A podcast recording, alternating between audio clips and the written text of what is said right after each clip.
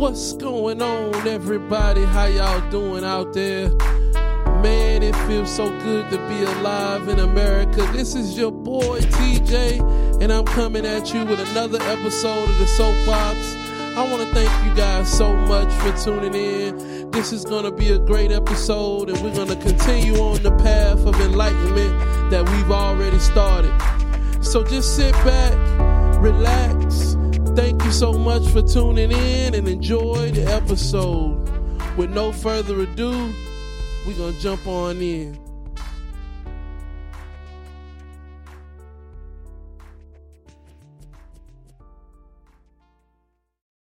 All right. There's so much to talk about when it comes down to the Clan that, in all honesty, there's no way to pack it all into a 30 to 40 minute episode. So that's why I decided to break everything up into sections. And I know for the last few weeks we've been talking or discussing the very beginning, but now the episodes from here on will basically focus on particular portion of the life of being in the Clan. So with this episode, I'm of course going to sprinkle in some some facts that you guys need to know about this experience. But for the most part, in this episode, I'm going to focus on relationships. And these are not just intimate relationships because you kind of had three different realms when it came down to how the clan affected the people you dealt with. So of course, you had friendships is one thing. Then you had intimate relationship and then you had family because the clan affected all of those different. So there's one thing that you need to understand before we even go any deeper into that is that, you know, all through high school, the Clan kind of had a very surreal feeling. I mean, to hear Sifu talk and all of the things that we did, you felt like you were living in some type of fairy tale. And at some point in time, it was all just going to go away. That kind of lasted all through grade school, or at least up until 12th grade. Once we got out of school, school, or more along the lines, once Sifu got out of school, the Clan took on a very serious and permanent feeling. There were portions of the Clan that became really, really final, really finite. And one of the biggest things that affected us was exile because prior to us getting out of school, you know, exile was more of a, a situation where you were just you were just pushed away from the Clan. You were shunned like someone bad, someone negative. But once we got out of school, exile took on real consequences. There was a huge fear of physical assault at all times because Sifu made it really clear that the penalty for turning on the clan was definitely severe. And being exiled was probably the highest level of disregard and disrespect to the clan that you could have. He would even use the term treason a lot. And the penalty had gotten so severe for people leaving that many of us, I would dare say, about all of us toward the end of it was so worried that we feared death more so than anything else. But there's a process that got us to this point. I want you to recognize that no members have ever lost their lives due to them being exiled. But with the way Sifu communicated situations that he himself would witness to from being a part of this fictitious group called Nikonaimi, all of us feared the worst about being exiled from the Clan. And see, that's another major element of this whole destructive organization, cult, gang member lifestyle. There's a fear element that has to come into play. And no matter what group you're a part of, they're going to work it in slowly but surely so that you begin to develop a completely dire need to stay involved in this organization. Almost to the extent that if you don't, then it is quite possible that your life could end, or that life as you know it could be changed so drastic that you would be so uncomfortable that it would be like living a horrible life at all times. Most groups try to install that into their people. So, this is kind of what leads us up to the majority of what the subject matter of this week's episode is all about because Sifu's whole effort was to create a very major dynamic of us versus them inside of the clan. There was a serious effort to make us believe, every single member, that the only people that you could trust, the only people that you could love, the only people that cared about you enough were the members of the clan, family members that were brought into the fold. Everybody else had a hidden agenda. Everybody else was a threat. And this was even for your most trusted family members. This was even for people that you had loved and cared for your entire life. And in some scenarios, this was even for people who had been married. Sifu worked diligently to create a situation where you would not even trust your own parent, your blood, kin, brothers, sisters that lived in the same house as you. That the only individual that deserved your complete trust were the ones that were inside of the clan. And they were the only ones who knew enough or understood enough about life and what was going on to truly understand your rationale for the decisions you made and for your dedication to your mission. This created a very, very hard dynamic when it came down to anything that we did as far as relationships with anybody. Every single person that we dealt with, there was this strain or struggle because we had to balance two different worlds of understanding in order to really truly be able to have any type of semblance of a normal relationship with anybody. This was to include our our parent, this was to include our friends, our work uh, associates, people that we knew our lives, people we went to school with. This was a very difficult and daunting task. And Sifu didn't make it any easier because he put a lot of weight on the things that these individuals said in comparison to the things that he would say or do. Nothing could be contrary to the clan, and nothing could be in opposition to his particular rule or order. And that's the way it was. So, in order to really understand the entire situation when it comes down to the relationship of the clan, then you've got to kind of understand the breakdown of the different relationships that were going on inside of the clan at the time. Throughout the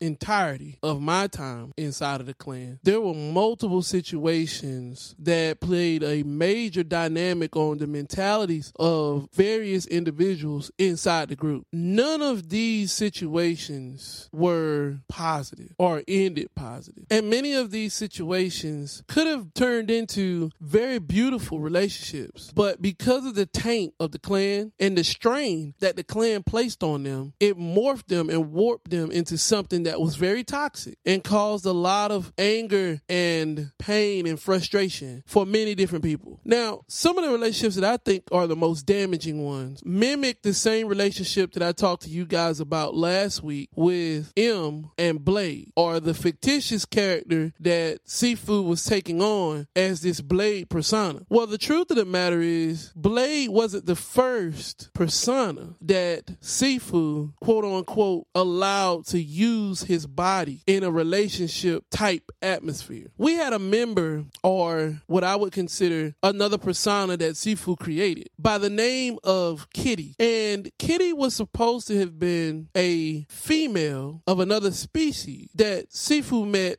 in the Hidden Masters realm. And of course, this Kitty persona was supposed to be a higher leveled type being than any of us. Um, as a matter of fact, from the time that Kitty was introduced to the clan until the time I left, her actions inside of the clan, though they were created by Sifu, were some of the most influential in how we did things. But Kitty's presence alone was not just the most damaging part of this relationship because initially Kitty and Kay began what I would consider a very intimate relationship. Initially, it started with nothing more than letters back and forth between the two. And then before I knew it, Kitty was embodying Sifu and coming to this area or coming to this world to have meetings with Kay in Sifu's body. I think that this was one of the most damaging elements of Sifu's approach to the clan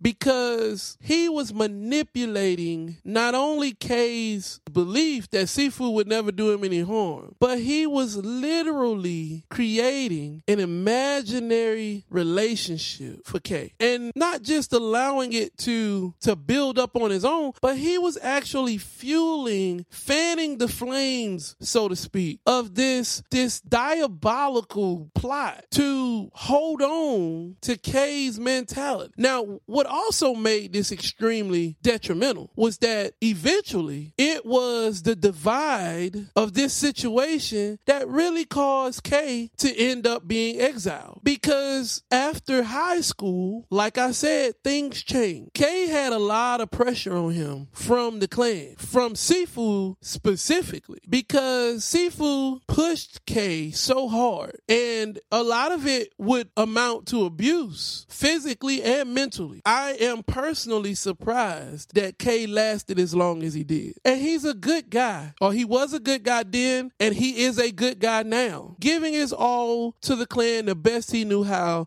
And he was he was going on with this imaginary relationship that Sifu has created. But that relationship fell apart. Now, there's a story that I'm going to tell you about Kay leaving the clan, but that's in another episode. Right now, I want to focus on these relationships. But Kay wasn't the only person that this kitty persona was supposed to have been in relationship with. Because after Kay left, of course, Kitty was destroyed, heartbroken, torn apart. And we dealt with that for a little while. But then A came. And when A came, he and this kitty persona ended up becoming an item. And this was by far one of the most bizarre situations because A was already very in tune with the idea of the fantasy that we were living. So there were a lot of elements to this situation that A was already willing to accept before him and Kitty even got together. And when we moved to Maryland, there were times when Kitty supposedly embodied inanimate objects that A would treat as her. She embodied individuals that A would see on television or in movies or in music. And what was the most famous individual that this kitty persona was supposed to have embodied was Janet Jackson. So, of course, A brought all her CD, pictures, any type of movie or film, anything that had anything to do with Janet Jackson. A was all about it. And Sifu continued to fuel this process and fan these flames. However, what Sifu did not do with A, and I always found this to be interesting, Sifu refused to allow Kitty to engulf his body so that she and A could be together. Now, of course, you know, those were damaging relationships, but they were damaging mentally to the individuals who were susceptible to that understanding. Now, make no mistake about it, none of us, absolutely none of us, were so mentally enlightened that we could not have fallen for the same trap as A and K. But the rest of us experienced some very difficult relationship situations ourselves. Now, I want you to understand that there are key individuals in this entire story. Later on, I'm going to tell you a lot more about the two D brothers because they are very influential. K is very influential, and I'm going to tell you a lot about him later on too. But there's one individual who is extremely important to the story, and that's Robert, especially when it comes to this relationship situation. Because initially, Robert and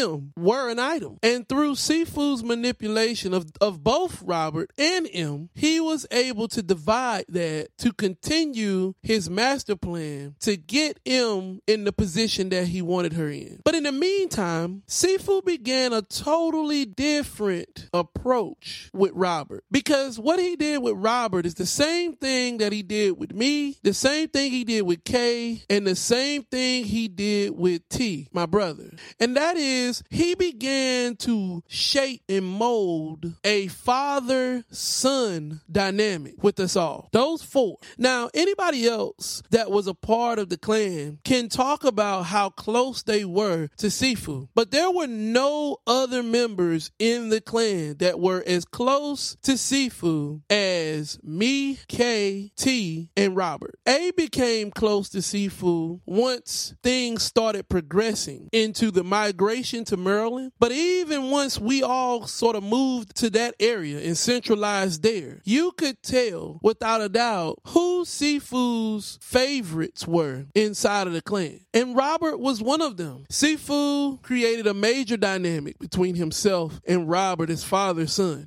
He even went as far as creating a specialized ranking for Robert that gave him the ability to be Sifu's protector above all other ranks. And yes, we had a ranking structure inside the clan, and I'm going to explain that on a different episode. But not only did Sifu spend so much time pumping his own mental ideologies into Robert, but he continued time and time again to fuel Robert, along with a few others, with this prophecy that Robert was supposed to play a major role in, along with a few others. And that was just another relationship that he tainted and attempted to shape it so that it was to his benefit. Now, Robert alone, though, wasn't the most detrimental piece to the puzzle that connected him and Sifu and the clan because Robert had a stepbrother and his brother had a wife. And these two allowed Sifu to live with them when Sifu's dad kicked him out of the house. See, after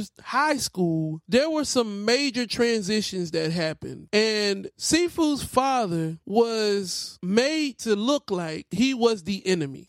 But in all actuality, Sifu's father saw through everything that his son was doing. Of course he did because he had been with him for a large portion of his life. We were the fools that were falling for whatever he spit out of his mouth. But Sifu's father had enough and he kicked Sifu out of their house and Sifu had practically nowhere to go. So Robert's brother and his wife welcomed Sifu into their household. But they welcomed Sifu in under the understanding that Sifu was who he was. So now think about this dynamic. You've got a male and a female in a marriage, and they bring this guy into their household who literally takes over because, of course, we see him a certain way. They were both associates at the time, so they saw him a certain way. And then what made this situation even worse was that they both decided to join the Clan, but only one of them was able to pass the test to join. So this situation created a wedge in the middle of a marriage with a young baby tethered to this marriage. But Sifu didn't care. His whole focus was the Clan. And in truth, after it's all said and done, neither one of them lasted long enough to make it to Maryland because eventually they both fell off from being a part of the clan. But for a large period of time, there was continued strife within side of that family due to the clan imposing in their life, due to Sifu planning himself in the middle of these people's household and splitting their marriage up with no regard, no remorse, no bad feelings, no care. And think about the mental strain that this had to place on Robert. Even though he showed clear dedication to the clan, I guarantee you that Robert felt horrible watching this unfold before his very eye. Me and Robert had a conversation this week about these episodes, and he made a very strong and valid point that I have to stress to everyone before I move on. The day that Robert was exiled from the clan, me and my brother T were responsible for removing him. We took all his stuff, everything that he had gotten from us, and we put him in my car and we drove him out. And our orders were to beat him until he was bloody. When we got to our destination, we barely even touched Robert. And I know, and I can speak for my brother T when I say this, we cared a lot for each other. You don't spend that many years with a person, and at the drop of the dime, you're able to just cut them off without some type of emotional attachment. And we had spent enough time with Robert and become close enough to Robert that we truly felt like brothers. And to this day, he is my brother, and I call him my brother. And if he needs me, I will gladly assist him. As a matter of fact, since I have been back, I have been able to be a part of his wedding, conduct the music for his wedding uh, reception, and we have stayed in contact and discussed a lot about what's happened. So those relationships struggled, and there are many of us inside of this situation that built relationships that were that were tested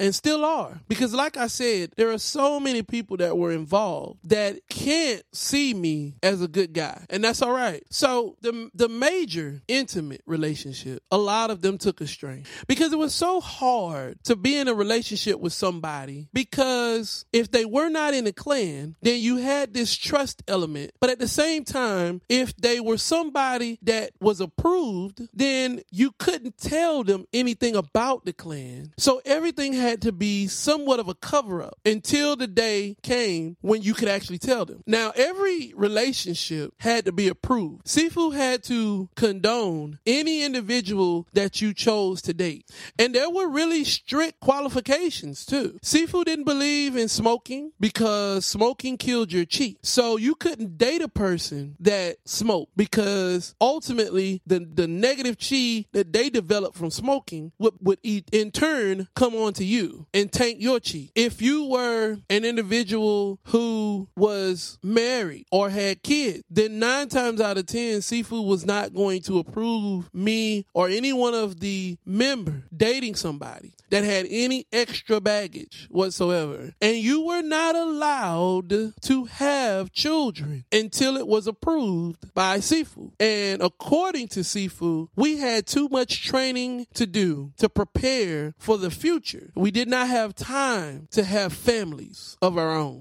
So me and my brother T, to a certain degree, we were still very interested in female while we were in the clan. And at, a, at about the same time, we both started dating female. The female that T started dating, I'm to call her S. And of course, the female that I started dating at the time, we're to call her TR. Now, in truth, both relationships started somewhere around the same time, but there were very different elements to the two. I don't know exactly how deep T's relationship was with S, but I do know that they were very, very close. And S was was very quiet, and I could see how hard it was for T to deal with S without giving her detail about the clan. And I know that was hard. I know it was rough. And I took a different route because as me and TR got closer, I began telling her about the clan, about our training, about what was going on inside the, the organization. And she always had questions. She was really my original love. Our relationship started in high school, and I'll never forget one of the most memorable moments of our relationship was the fact that her mom did not approve of me dating her. So I came up with this diabolical plan that I was going to sneak over to her house one night. She's going to get in the car. We were going to drive off and we were going to never, never come back.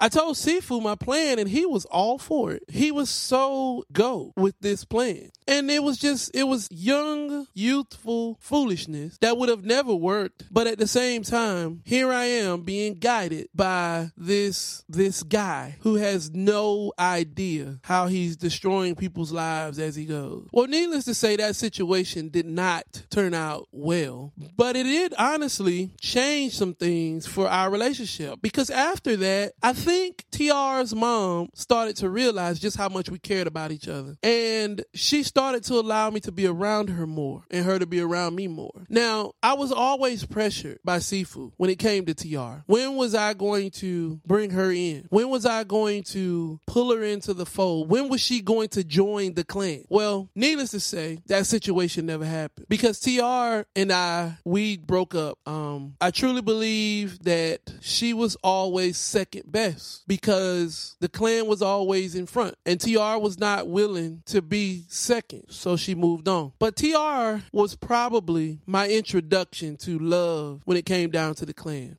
But she wasn't the most influential relationship I was in. The second relationship I got into while I was in the clan was with someone that I'm going to call Angel. Now, Angel was probably the most important person that I had met at that particular time in the clan in my life. And the events that happened between me and Angel will live with me until the day I die. We fell in love with each other very fast. And it's amazing how we ended up together because the way we met was really, really weird because I was dating TR and Angel was dating TR's brother. And we met each other on a trip to Carowin, riding in the same car, my car, going to Carowin. It was years later that of course we would run into each other again. Now, what was interesting about this time is that there was a transition period where Sifu and A moved to Maryland in preparation of us all coming to Maryland.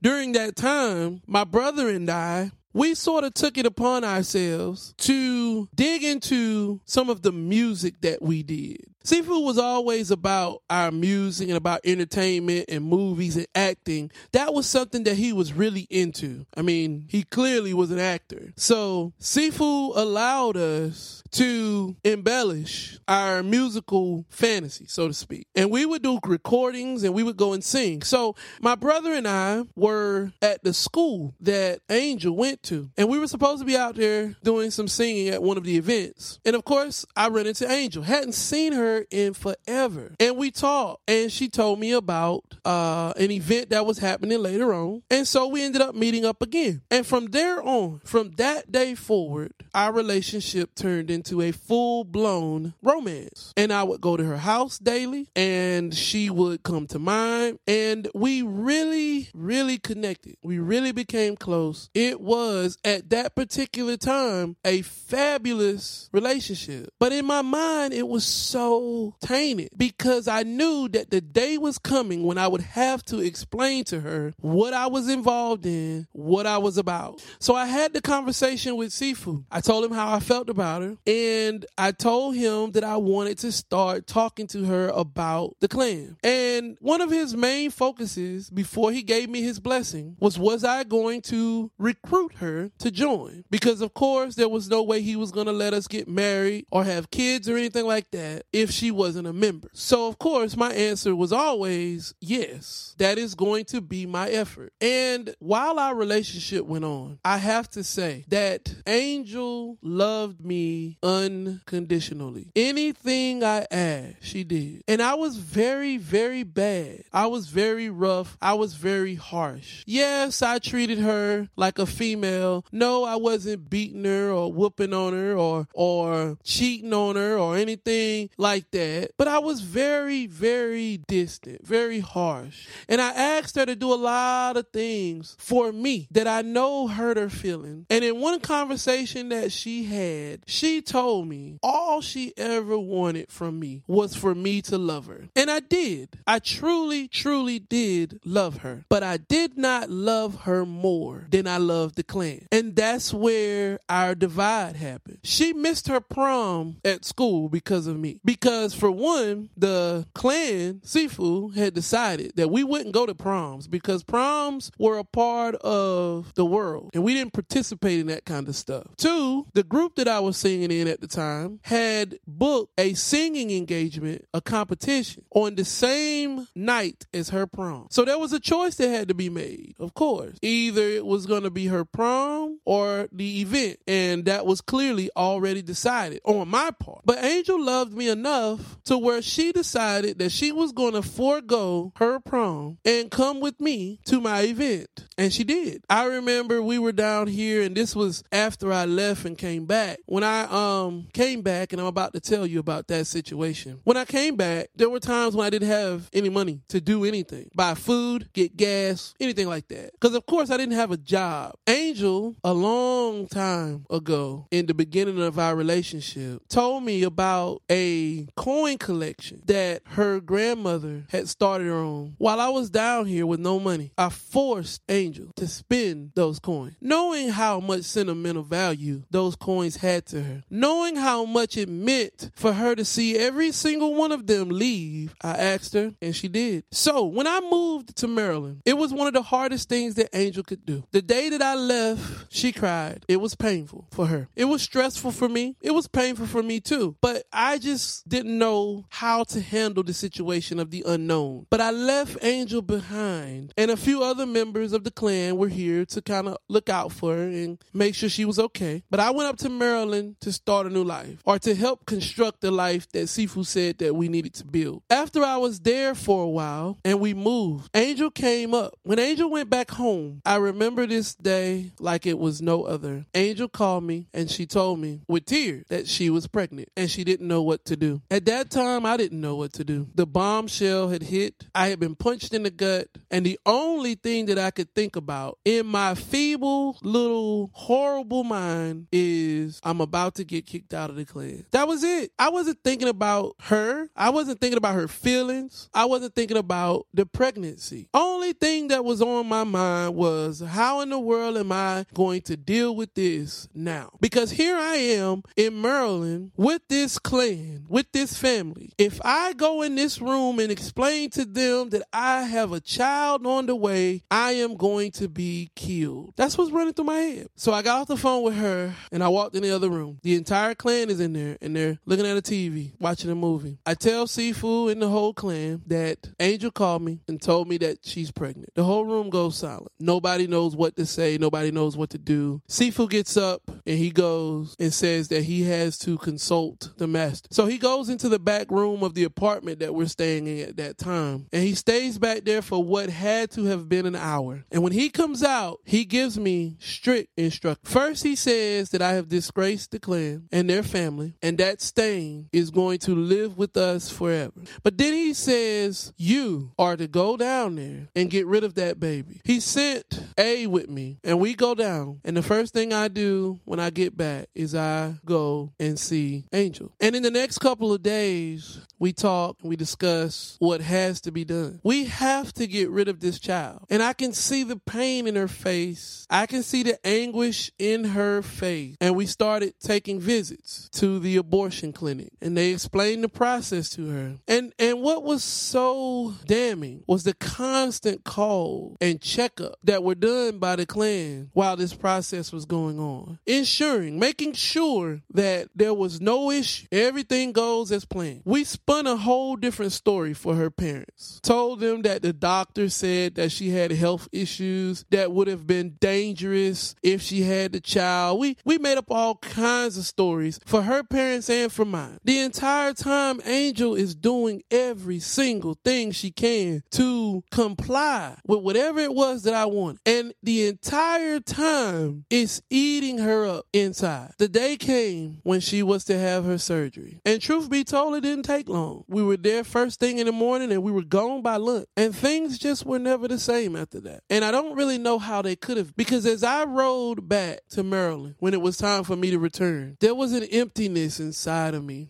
because I had just taken the life of my child for this clan that has yet to produce anything of substance beyond physical elevation. I'm sure Angel hated me. I'm sure that moment damaged our love for all eternity. But I think that that situation did more to both of us than just that. I think what it did was it gave us a taste of true darkness and what it feels like to allow yourself to do the most horrific thing you can think of and walk away. If there is anything, and this is the most sincere moment of this podcast that I've given you guys yet, if there is anything in my entire time that boils my blood and causes me to be furious internally, while at the same time gives me the lowest level of sadness and depression, it is the thought that I sacrificed my first child for a lie. Well, that's all I got for you guys this this week. Um, there's so much more that I have to say about relationship. In all honesty, I wanted to get more in than this, but I have went far longer than what I intended. So I'm gonna have to do a part two to relationship because there's much more. Because you have to know about CB so that you can understand how I got away. But remember, this is enlightenment. I want you guys to wake up, stay sharp, don't fall for the same tricks that I did, and let's grow together. I love you guys. Keep your head up. Peace.